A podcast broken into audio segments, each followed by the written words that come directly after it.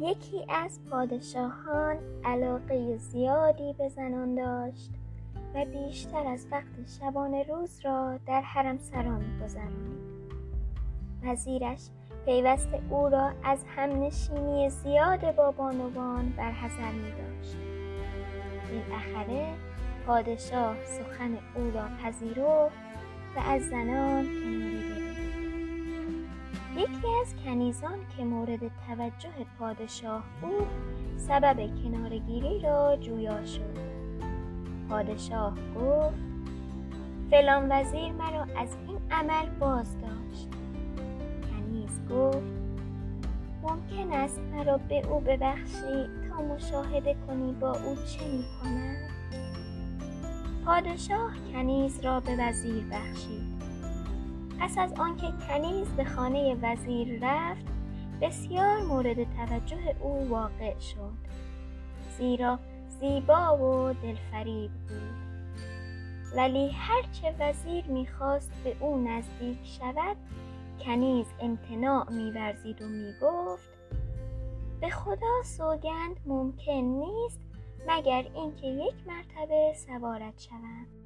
شراره های سوزان شهوت اختیار را از دست وزیر رو بوده بود کنیز زین و لجام روی وزیر گذاشت و میان اتاق سوارش شد این عمل موقعی انجام گرفت که سلطان در محل مخصوصی آنها را مشاهده می کرد.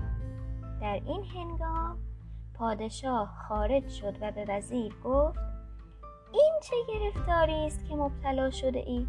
تو که مرا از مجالست با زنان باز می داشتی. وزیر گفت من شما را می ترساندم تا به چنین بلایی گرفتار نشوید و سوار شما نشوم.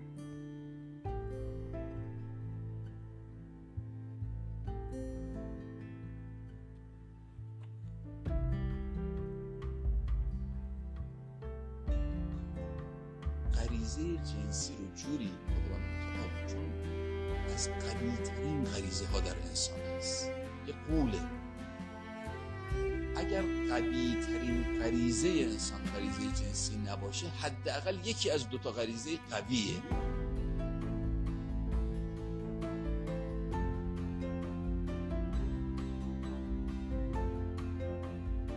بی یکی از نیرومندترین قرایز نیروی شهوت و غریزه جنسی این نیرو از بد و تولد به صورت بالقوه در وجود آدمه و زمان بلوغ به فعلیت می‌رسه.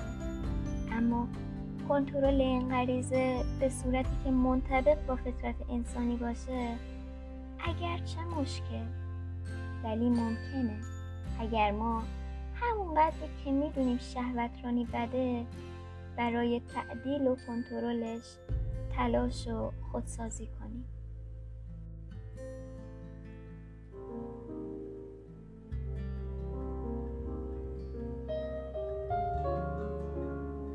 باید فیلترها در درون قرار بگیره. یعنی چی؟